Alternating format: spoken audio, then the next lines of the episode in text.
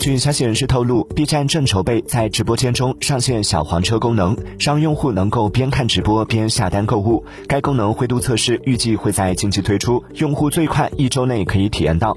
报道指出，小黄车的上线代表着 B 站将逐渐以更主动的态度接纳带货直播。今年九月份，B 站已经在几个不同领域的 UP 主和主播上进行了直播带货测试，并以一种新的带货风格，力图和其他平台的直播带货区分开。说起来。我去看看我的小黄车的押金退回来了没有。